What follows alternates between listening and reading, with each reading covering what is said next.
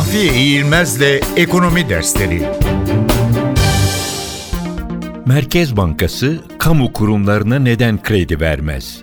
Modern merkez bankacılığı ilkeleri çerçevesinde merkez bankalarının temel görevinin kamu açıklarını finanse etmek değil, fiyat istikrarını sağlamak olduğu yönünde görüş birliği oluşmuştur.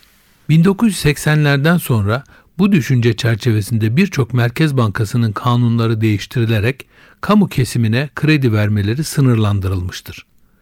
Buradaki temel amaç Merkez Bankası kaynaklarının kamu açıklarının finanse edilmesi yönünde kullanılmasının önüne geçilerek fiyat istikrarı temel amacı üzerinde yoğunlaşmasını sağlamaktır. Bir yandan kamu açıklarını finanse ederken bir yandan da fiyat istikrarını sağlamak çok güçtür. Maastricht kriterlerine de uygun olan bu ilke karşılıksız para basımını önleme açısından son derece önemli bir bağımsızlık ilkesidir.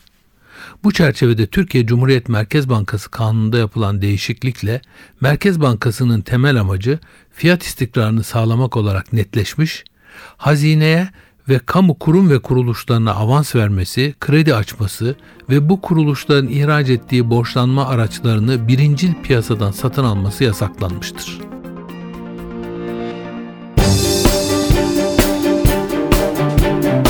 Mahfiye İğilmez'le Ekonomi Dersleri